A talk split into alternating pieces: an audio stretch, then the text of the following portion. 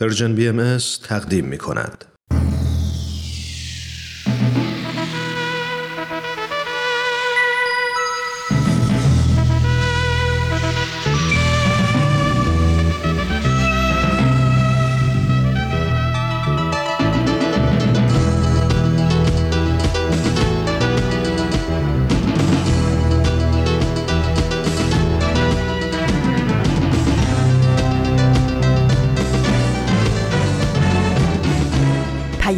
دوست.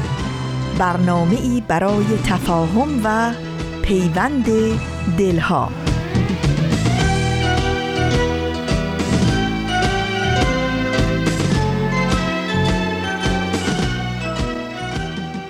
درود و هزاران درود گرم ما از فاصله های دور و نزدیک به یکایک شما شنوندگان عزیز رادیو پیام دوست. در هر کوی و برزن این دهکده جهانی که با برنامه های امروز رادیو پیام دوست همراه هستید.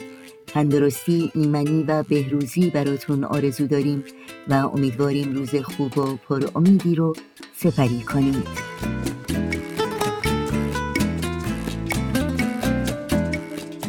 نوشین هستم و همراه با همکارانم میزبان پیام دوست امروز.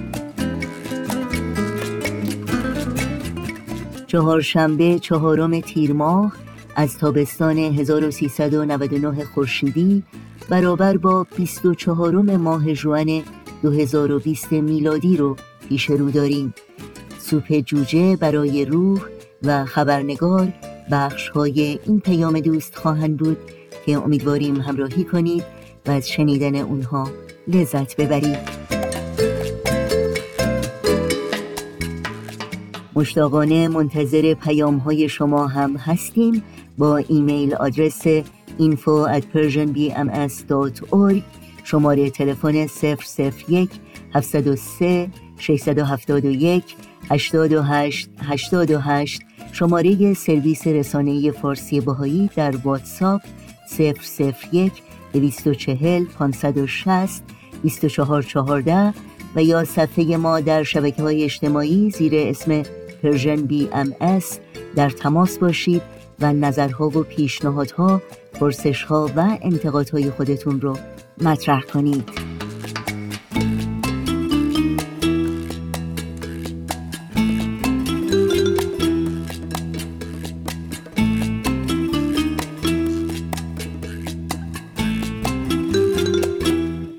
این صدا صدای رادیو پیام دوست از شما دعوت می کنم با برنامه های امروز با ما همراه باشید.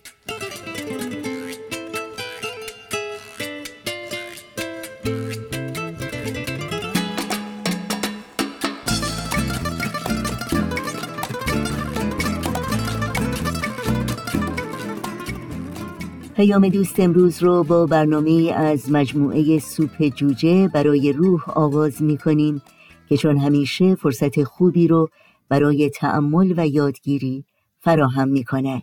با هم بشنویم.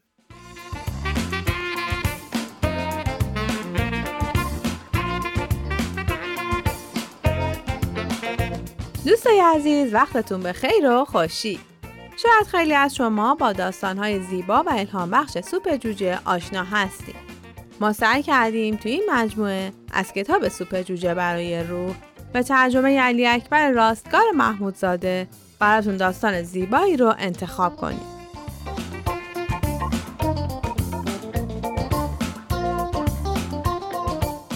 این داستان قلبی خوب برای تکیه دادن با هم بشنوید.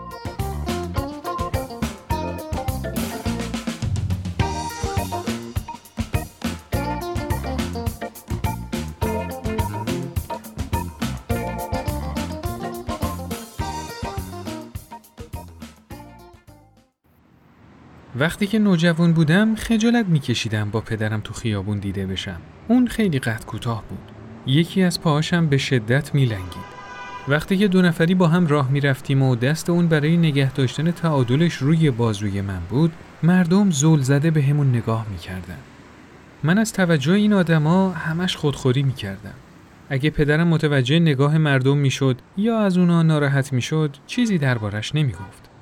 هماهنگ کردن قدمامون کار سختی بود چون اون خیلی با تو معنینه راه می‌رفت و من همیشه عجله داشتم. به خاطر همین زمان پیاده روی با هم زیاد صحبت نمی کردیم. اما پدرم همیشه به محض راه افتادن از خونه به هم می گفت پسرم تو راه خودتو برو من قدمامو با تو هماهنگ می‌کنم پیاده روی ما از خونه تا ایستگاه مترو زیرزمینی و بالعکس بود. پدرم اونجا سوار قطار می‌شد و می‌رفت سر کار. هیچ وقت یادم نمیاد که حتی یه روز دیر سر کار رفته باشه. حتی اگه افراد دیگه به دلایلی غیبت می‌کردن اون هر طور شده بود خودشو به اداره میرسوند. این کار مایه غرور و سربلندی اون بود. حتی زمانی که ناخوش احوال بود یا حتی تو هوای سرد و یخبندون بازم می‌رفت سر کار. وقتی که زمین از برف پوشیده شده بود، راه رفتن حتی با کمک دیگران براش سخت بود. تو همچین مواقعی روی سورتمه بچگانه می نشست و من یا یکی از خواهرامو وادار می کرد که با هل دادن اون تو خیابون اونو به ورودی مترو برسونیم. به محض رسیدن به مقصد با دستاش نرده پلکان مترو رو می گرفت. خودشو به پله های پایینی که یخ روی اونا به دلیل وزش هوای گرم تونل آب شده بود می رسوند. بله رسیدن به اونجا همانا و تمام شدن کار همانا چون ایستگاه زیرزمینی منحتن طبقه زیرین ساختمان اداری اونا بود و اون مجبور نبود که تا برگشتن به بروکلین یعنی جایی که ما می‌رفتیم دنبالش از محل کارش بیرون بیاد. حالا هر وقت که به این موضوع فکر می کنم تعجب می کنم که چقدر جرأت و شهامت لازمه تا یه مرد مسن اینقدر در معرض تحقیر و فشار روانی قرار بگیره بدون اینکه شکوه و شکایتی کنه یا اینکه ازش حرکت تندی سر بزنه.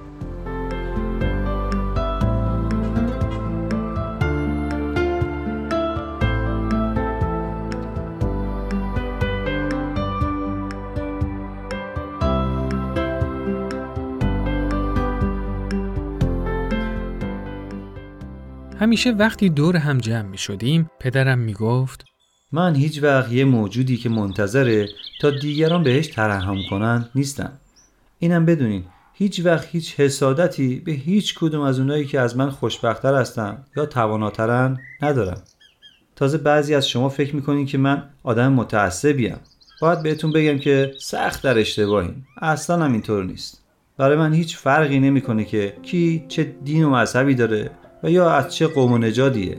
اون چیزی که من بین مردم دنبالش میگردم فقط یه قلب خوبه.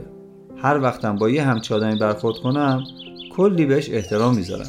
چون اون لایق احترامه. حالا که سن و سالی ازم گذشته منم به این باور رسیدم که این کار معیار خوبی برای ارزیابی انسانه. داشتن قلب خوب. هرچند که خود من هنوز از کم و کیف دقیق اون اطلاعی ندارم. فقط اینو می‌دونم که گاه گداری خود منم متاسفانه فاقد همچین قلبی هستم. پدرم علا رغم این که توانایی انجام کارایی که اشخاص سالم انجام می‌دادن و نداشت به هر نحوی سعی می‌کرد که تو اون کارا شرکت کنه. ببینید بچه ها درسته که من نمی‌تونم ورزش کنم اما می‌تونم که تماشاچی خوب باشم من عاشق بیسبالم اون اغلب برای تماشای مسابقات منم با خودش می‌برد. تازه مواقعی که یکی از تیمای محلی بیسبال بیمربی می‌شد برای روبرا کردن اوضاع تو بحثای اونا شرکت می‌کرد. پدرم هرچند که نمی‌تونست برقصه اما علاقه شدیدی به شرکت تو مجالس رقص و مهمونیا داشت. اون تو این مراسما یه گوشه‌ای واسه خودش مینشست و از تماشای رقصیدن دیگران لذت می‌برد. با همه این تفاسیر اون همیشه حواسش به همه چی بود که هیچ وقت اتفاقی برای کسی نیفته. مثلا تو یکی از مهمونیای به یادموندنی کنار دریا یه دفعه یه دعوایی را افتاد و چند نفری با مشت و لگت به جون هم افتادن. پدرم مثل بقیه قانع نشد که یه گوشه‌ای بشینه و بزن بزن اونا رو تماشا کنه.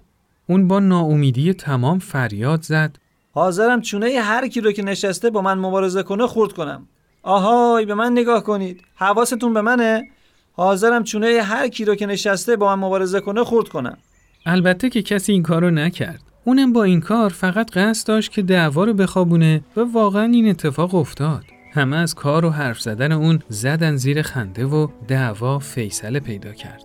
فردای اون روز مردم سر به سرش میذاشتن و می‌گفتن که حریف برای اولین بار بدون هیچ دعوایی شکست خورد.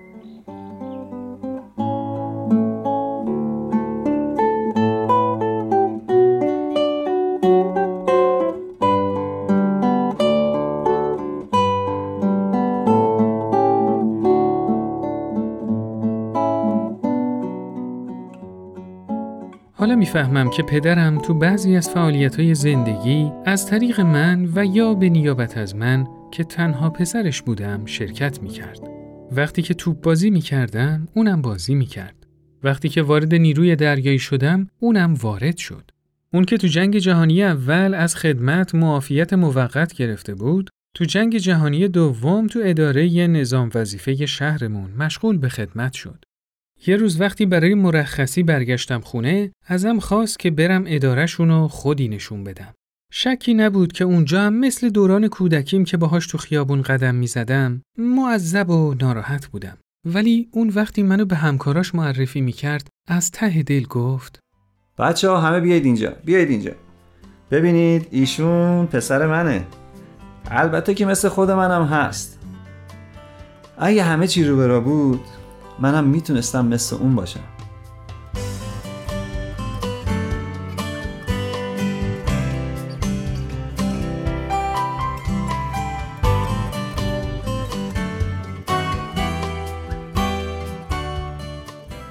پدرم سال 1961 بعد از گذروندن دورانی که شاید بشه یه عمر کامل گفت از دنیا رفت.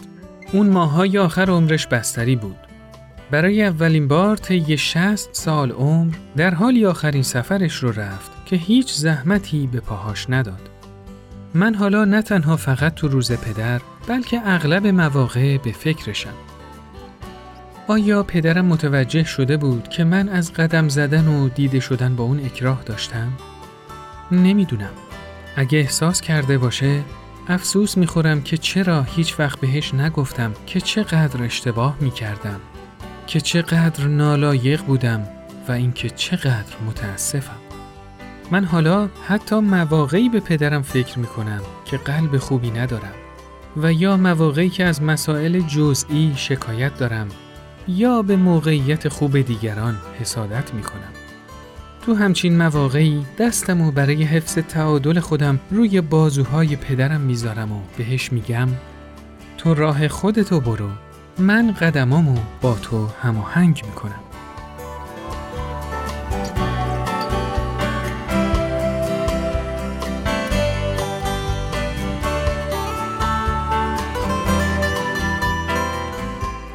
خب دوستای عزیز این قسمت از برنامهمون به پایان رسید.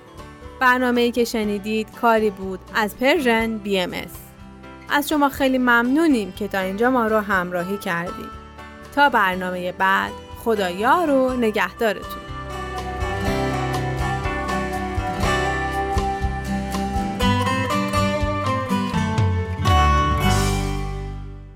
با برنامه این هفته سوپ جوجه برای روح از رادیو پیام دوست همراه بودید.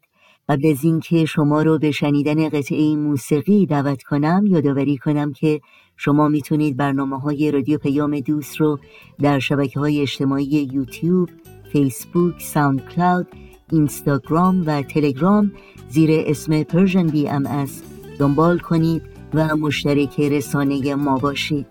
آدرس تماس با ما در کانال تلگرام هست. at Persian BMS contact.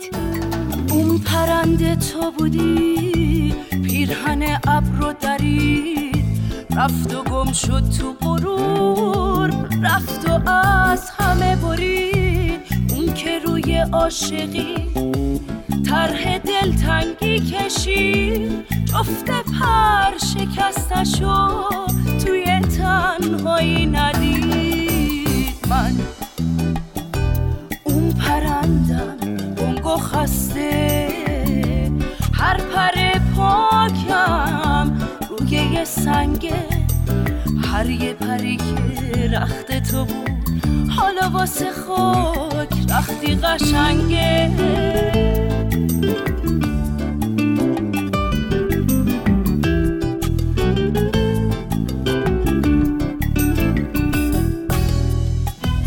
توی واپسی نفس تو یادمی هم پرواز. باز تو می‌تونی فقط باشی برام نفس ساز بیا هم هوای من. من سمیمی منو از اینجا ببر تا ای جفت قدیمی. من اون پرندم گنگ خسته. هر پر پاکم روی یه سنگه. هر یه پری که رخت تو بود حالا واسه خاک رختی قشنگه.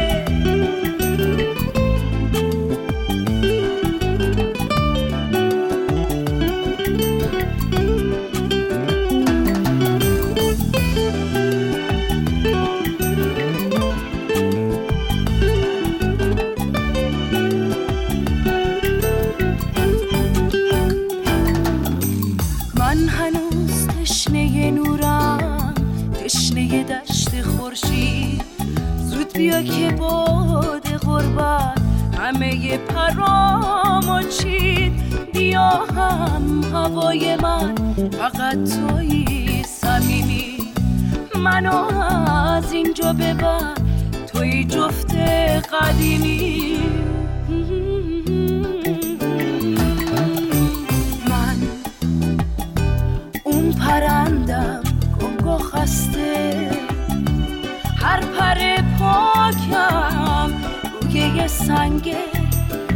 یه پری که رخت تو بود. حالا واسه خاک رختی قشنگه. و این شما شنوندگان عزیز ما و این هم خبرنگار از رادیو پیام دوست. خبرنگار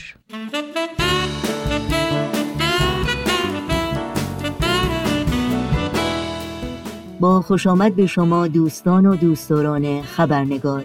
نوشین آگاهی هستم و خبرنگار این چهارشنبه رو تقدیم می کنم قبل از اینکه همراه با میهمان خبرنگار به بخش گزارش ویژه این برنامه بپردازیم با هم نگاهی گذرا خواهیم داشت به پاره از سرخطهای خبری در برخی از رسانه های این سو و آن سو و فراسوی ایران زمین. سازمان گزارشگران بدون مرز احکام زندان علیه سه روزنامه نگار ایرانی شهرام سفری، کیوان سمینی بهبهانی و خسرو صادقی بروجنی را محکوم کرد. سپیده قلیان فعال مدنی بازداشت و جهت تحمل دوران محکومیت خود به زندان اوین منتقل شد. خانم قلیان در آذر ماه 1398 خورشیدی توسط دادگاه تجدید نظر استان تهران به تحمل پنج سال حبس تعذیری محکوم شد. محکومیت فریبا اشتری شهروند باهایی به شش سال حبس تعذیری و اعتصاب غذای زینب جلالیان زندانی سیاسی در زندان قرچک ورامی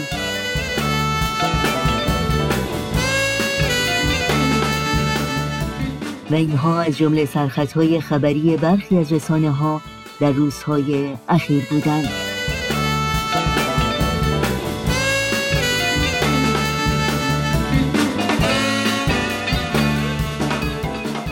اما شکی نیست که نجات پرستی بزرگترین چالشی است که در عصر حاضر جامعه آمریکا با اون روبروست. آفت مزمن و ویرانگری که حداقل در این کشور حدود 400 سال تداوم داشته. بسیاری از کارشناسان بر این باورند که تأثیرات شوم تبعیض نژادی نه تنها اخشار و ساختارهای جامعه رو به طور آشکارا و پنهان تضعیف می‌کنه بلکه سلامت روحی و روانی افرادی که این تبعیض رو در طول زندگی بارها و بارها تجربه کردند به خطر میاندازه مسیر زندگی اونها رو به کلی تغییر میده و فرصتهای پیشرفت و شکوفایی استعدادها و توانایی هاشون رو از اونها سلب می‌کنه. در مورد تأثیرات نجات پرستی بر سلامت روحی و روانی انسانها گفتگوی کوتاهی داریم با خانم مجده روحانی مدیر اجرایی مرکز عدالت و تندرستی دنوو در شهر کمبریج در ایالت مین. خانم روحانی در طی 20 سال گذشته با آسیب دیدگان شکنجه و ضربه های روحی ناشی از جنگ، خشونت، قاشق انسان و انواع نقض حقوق بشر کار کردند. مشاوره سازمان های مختلف غیر انتفاعی رو در زمینه تشکیل برنامه برای ایجاد ظرفیت و توانایی به عهده داشتند و در نشست های متعدد ملی و بین المللی پیرامون موضوعات مرتبط با سلامت روانی پناهندگان و رابطه سلامت روحی و روانی با توسعه اجتماعی سخنرانی کردند. با هم به خانم مجده روحانی خوش آمد میگیم و گفتگوی امروز رو آغاز می‌کنیم.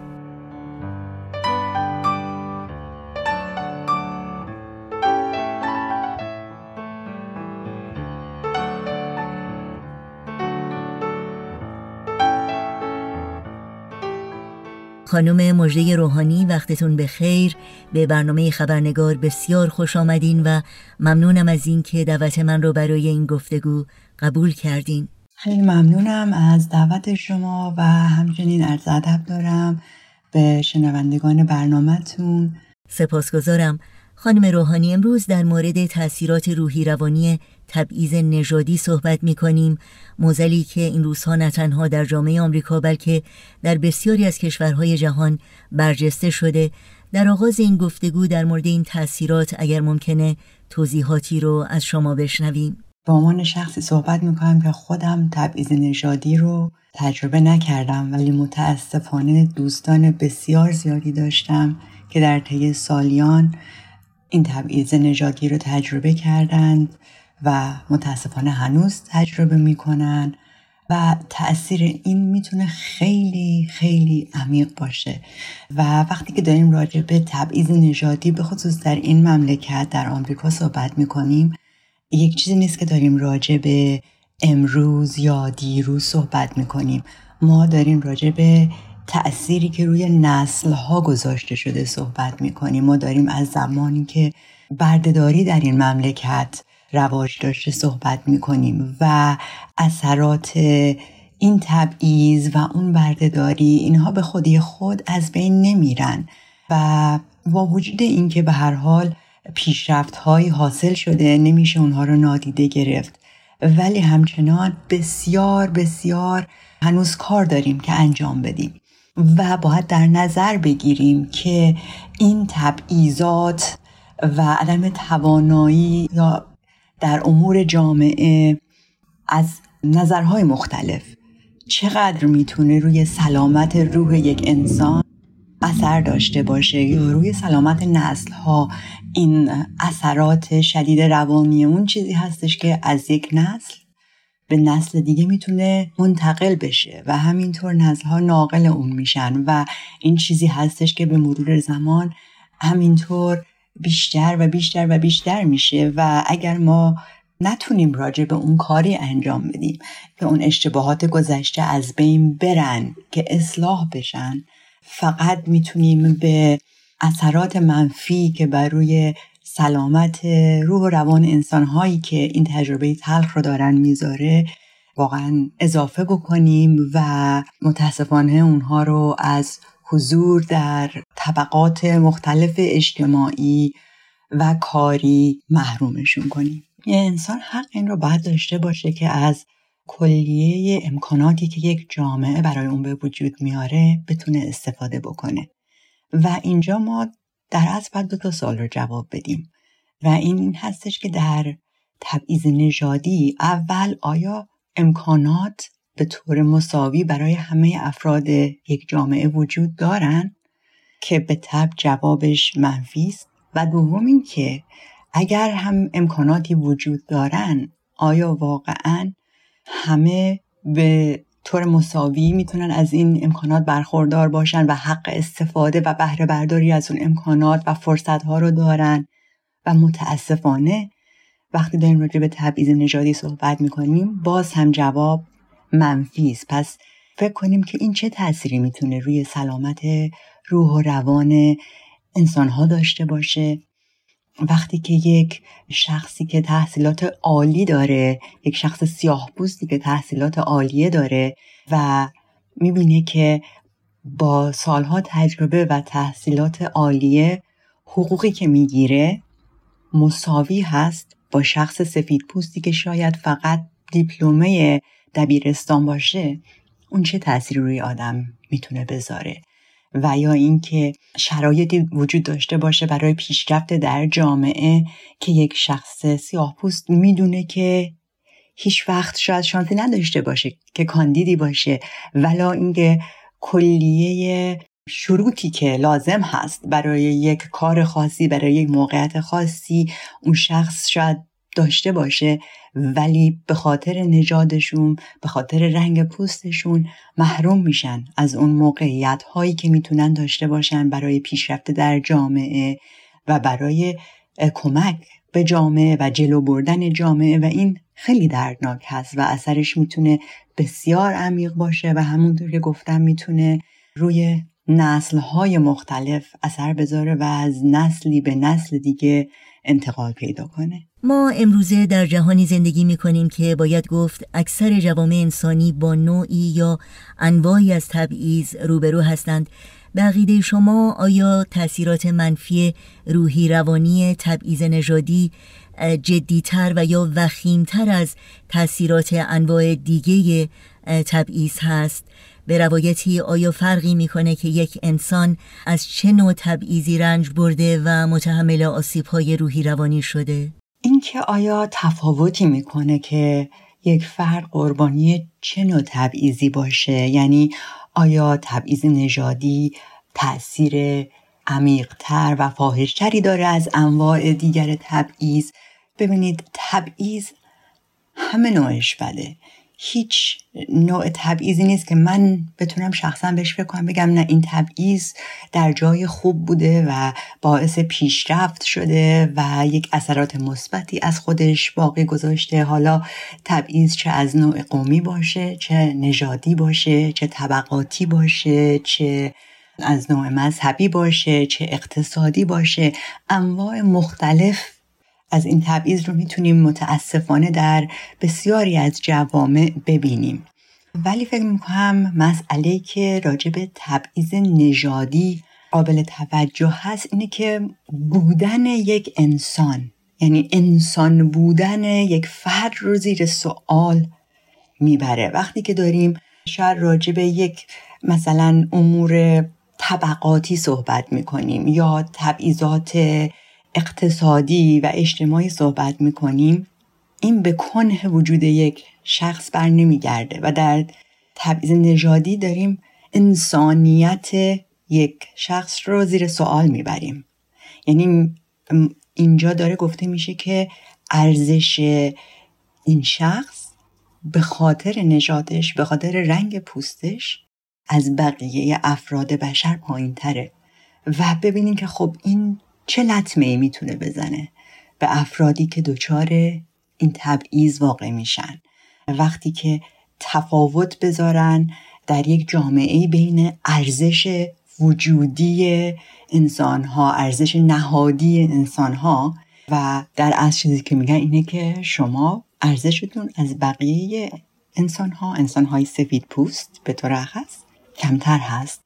و از این لحاظ من فکر می‌کنم که واقعا تاثیرش می‌تونه تا اعماق وجود افرادی که دچار این تبعیض واقع میشن نفوذ کنه و اثرات بسیار منفی از خودش باقی بذاره.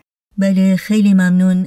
از تجربه های عینی شما از تبعیض نژادی در کشور آمریکا بپرسم و مقایسه شما از تاثیرات این تبعیض با تبعیضی که شما و خانواده شما در ایران متحمل شدید. جالب هست که شما سوال کردید الان از من راجع به تجربه هایی که داشتم اینجا در آمریکا و اینکه مقایسهش کنم با تجربه هایی که خودم در ایران داشتم از نظر تبعیضات مذهبی.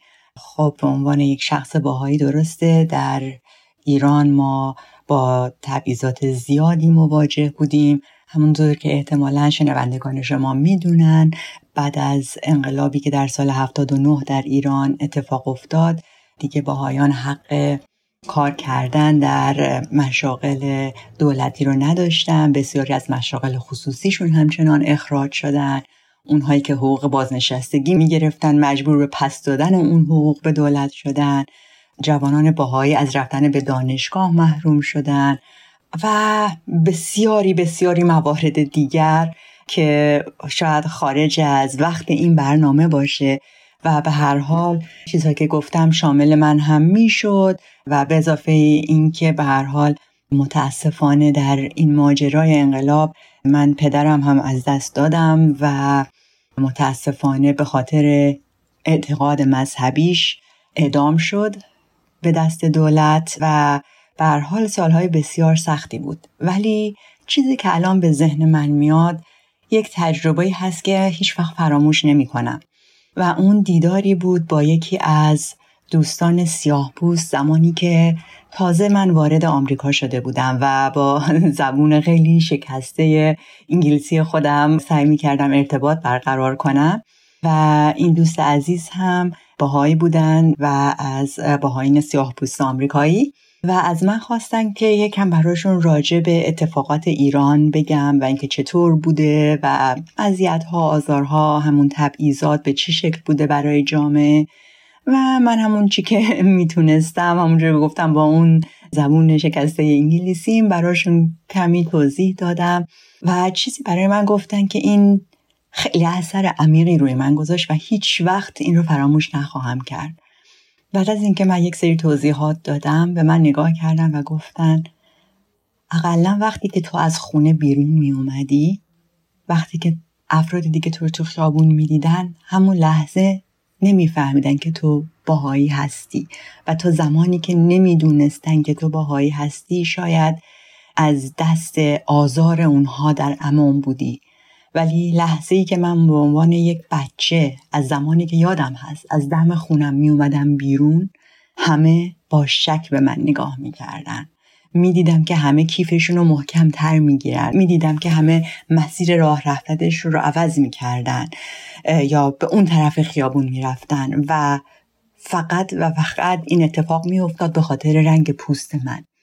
یعنی من هیچ چیزی نداشتم که بتونم پشتش بتونم قایم شم نه که می‌خواستم قایم بشم ولی برای من همیشه تجربه این بود که در دل مشکلات در دل جامعه باید وارد می شدم و هیچ گونه حمایتی نداشتم. به خاطر اون شخصی که بودم که اون در لحظه برای همه ایام بود. یک پسر کوچیک سیاه پوست و الان به هر حال یک آقای سیاه پوست که واقعا چه خدماتی کردن در طی سالیان و واقعا باعث افتخار هستند در جامعه آمریکا با کارهایی که انجام دادن و من اسمشون رو اینجا به کار نمی‌برم چون ازشون اجازه نگرفته بودم که این خاطره رو به هر حال اینجا مطرح بکنم ولی در هر حال خیلی اثر عمیقی روی من گذاشت که به عنوان یک دختر جوانی که اینجا آمده بود و فکر می‌کرد از جامعه کوچیک اومده که بسیار مورد آزار و اذیت قرار گرفته و خیلی مهم بود که این درسی که من از این گرفتم که برای ما که اتفاقا خیلی تمرکز می‌کنیم روی بهبود جامعه روی جامعه سازی جامعه نوینی ساختن و بعد خدمت برای ما خیلی پررنگ هست به جامعه بشری. چقدر مهم هست که بتونیم با مشکلات افراد دیگر جامعه آشنا باشیم و آنها رو طوری درک کنیم مثل اینکه این مشکل برای خود ما اتفاق افتاده و فقط خودمون رو مشغول رسیدگی به مشکلات خودمون یا اطراف خودمون نکنیم. بتونیم واقعا جهانبینی داشته باشیم که فراتر بره از جامعه کوچیک خودمون. خیلی ممنون پرسش بعدی من این هست که همه ما چه به صورت فردی و یا چه به صورت جمعی چگونه می‌تونیم به افرادی که تحت تبعیض قرار گرفتند و یا آسیب دیدند کمک بکنیم توصیه شما در این زمینه چی هست؟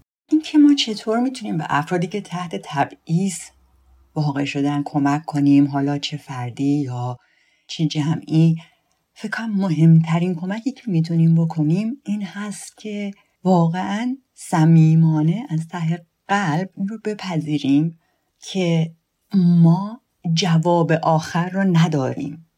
راه حل آخر دست من به عنوان یک شخص نیست مخصوصا در جایی که من خودم دچار این تبعیض قرار نگرفتم. و این یک اشتباهی هستش که من خیلی دیدم. اتفاق میفته در کار مثلا حقوق بشر در کار مثلا مراکز غیر انتفاعی که فرض کنیم از ممالک غربی میرن و به ممالک رو به توسعه می‌خوان کمک بکنن در ممالکی که فقر بسیار هستش و همه با اون طرز فکر خودشون با جهانبینی خودشون و با اون چیزی که خودشون فکر می‌کنن راه حل هست.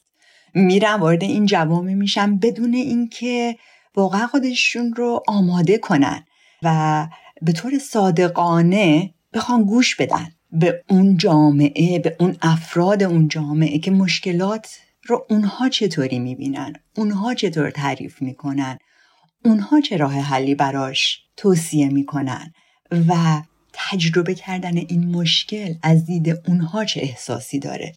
نه اون که من چی فکر می‌کنم؟ شاید به واسطه درسی که خوندم به واسطه تجربه کاری که دارم به خاطر تخصصی که در کارم شاید داشته باشم من نوعی بخوام فکر کنم که خب احتیاجی نیست که هیچ کاری انجام بشه. من من خوب می‌دونم که راه حل چی هست و بنظر من این بدترین اشتباهی هست که ما می‌تونیم بکنیم.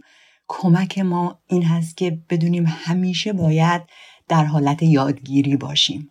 و حالت یادگیری میطلبه که واقعا خودمون رو باز کنیم به انواع امکاناتی که وجود می‌تونه داشته باشه برای ما و خودمون رو آزاد کنیم از تعصبات ذهنی که داریم. افکاری که در کنه وجود ما ریشه کرده و شاید خودمون ازش غافل باشیم. همش ما میگیم که نه ما که تبعیض نژادی نمی کنیم ما که racist نیستیم. همین که به این راحتی می‌تونیم این حرف رو بزنیم اتفاقا به نظر من هستش که نه پس ما هستیم racist.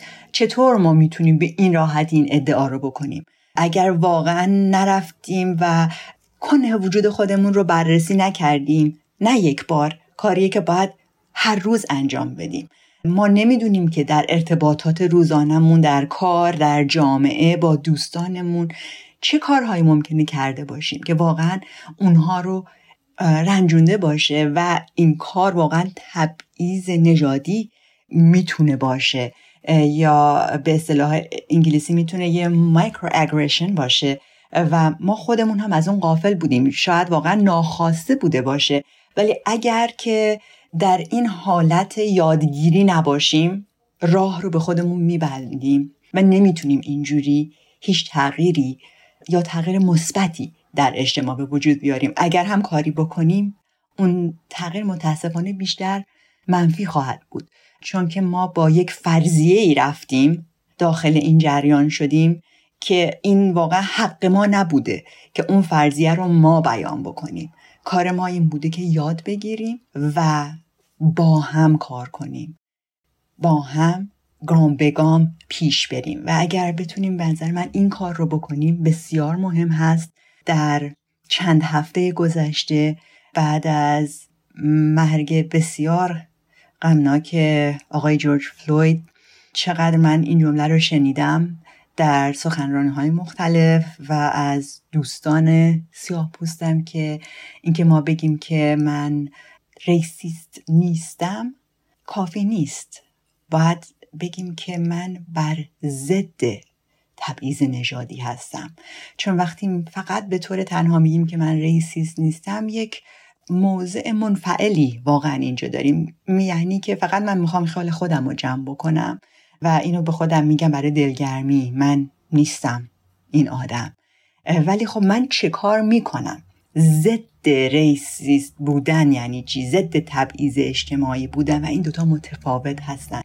و دیدم که این دوستان عزیز ما رو دعوت می‌کنن به واقعا اینکه عمل بکنیم و در عمل نشون بدیم که ما چطور می‌تونیم با این موزل اجتماعی بجنگیم و چه رولی می‌تونیم بازی بکنیم تا انشالله بتونیم که گامی در راه حل این موزل اجتماعی برداریم. آخرین پرسش من این هست که در جهت ریشهکن کردن تبعیض نژادی در آمریکا چه تغییرات و یا اقدامات مثبت و امیدبخشی بوده که برای شما برجسته بودند و تا چه حد شما به تغییرات بیشتر امیدوار هستید.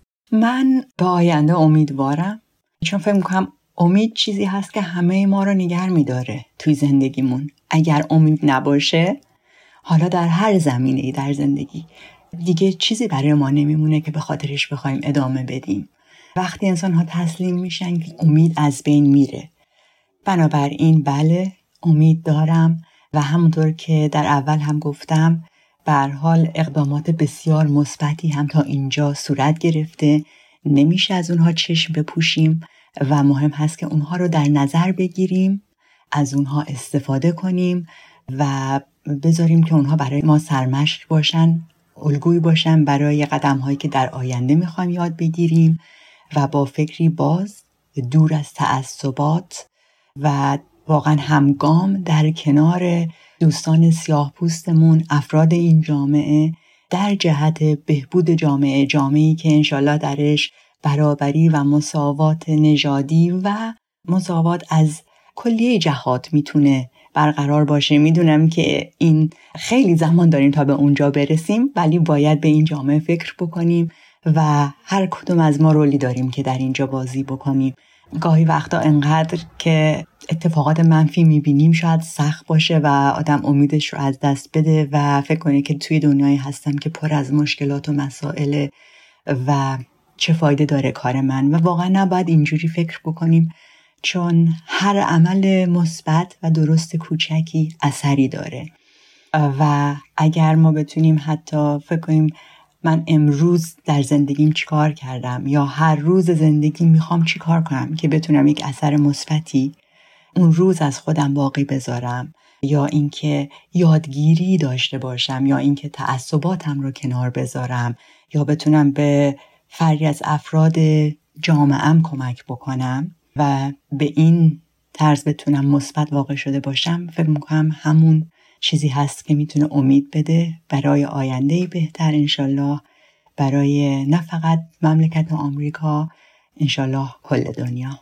خانم مجده روحانی مجددا سپاسگزارم از حضورتون در این برنامه از وقتتون و از دانش و بینشی که با ما سهیم شدید و براتون آرزوی موفقیت های روز افزون دارم. ممنون. روزتون بخیر. خدا حافظ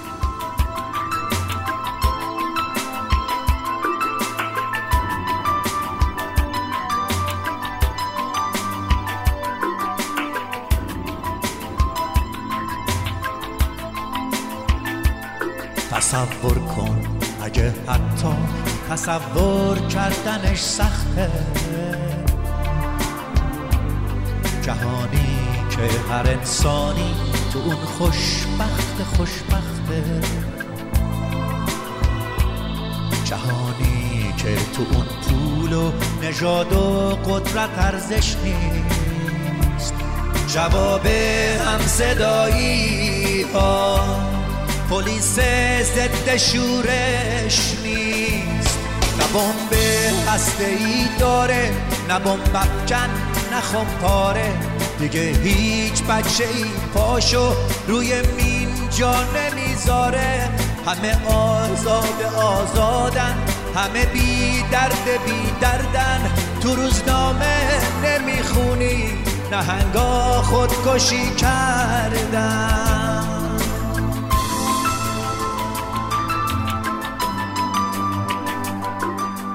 در اینجا به پایان برنامه های این چهار شنبه رادیو پیام دوست می‌رسیم.